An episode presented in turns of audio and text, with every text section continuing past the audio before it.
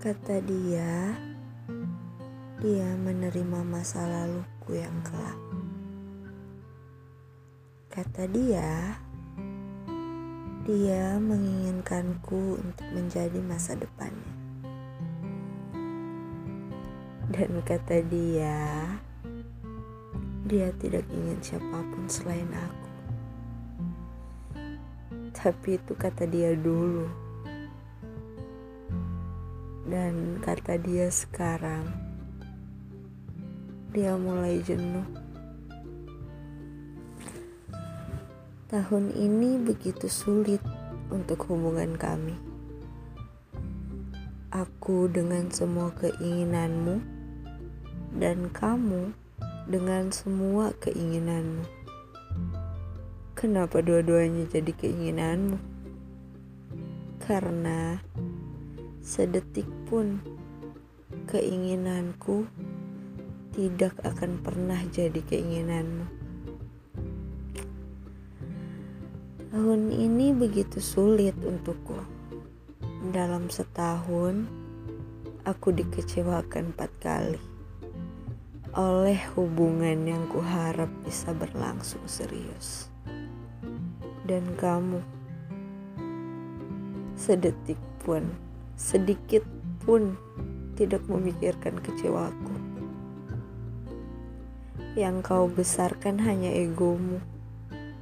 Seolah-olah semua yang terjadi bukan karenamu. Ya, kamu tidak ingin disalahkan. Sekecil apa pun itu, kamu tidak pernah ingin disalahkan. Setiap ada permasalahan besar, aku yang selalu kecewa. Mungkin aku kecewa karena terlalu besar menaruh harapan kepada manusia sepertimu. Manusia yang sekarang menjadi pasanganku. Sebenarnya aku membenci perasaan ini. Perasaan yang selalu ingin memaafkanmu sebesar apa pun kesalahanmu perasaan yang selalu membuatku mengalah, padahal bukan aku yang salah. Perasaan yang selalu membuatku merasa tidak bersyukur sudah memilikimu. Tapi bukannya itu lucu.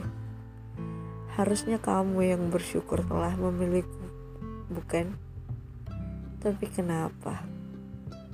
Rasa kecewa yang kau berikan semakin lama semakin bertambah.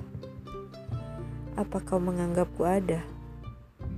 Apa aku tidak layak untukmu? Bila begitu, kenapa dulu kamu memilihku sebagai pasanganmu?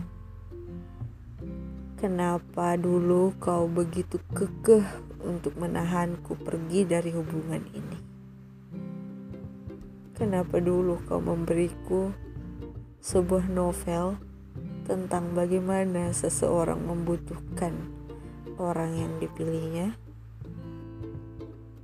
Bila akhirnya kau malah masa bodoh dengan apa yang sudah kau lakukan. Sekarang aku ingin terbebas. Aku ingin pulih dari rasa sakit dan rasa kecewa yang kau tanamkan. Tapi aku tidak yakin dengan diriku sendiri. Aku bingung mencintai dengan tulus, tapi dibalas dengan kecewa.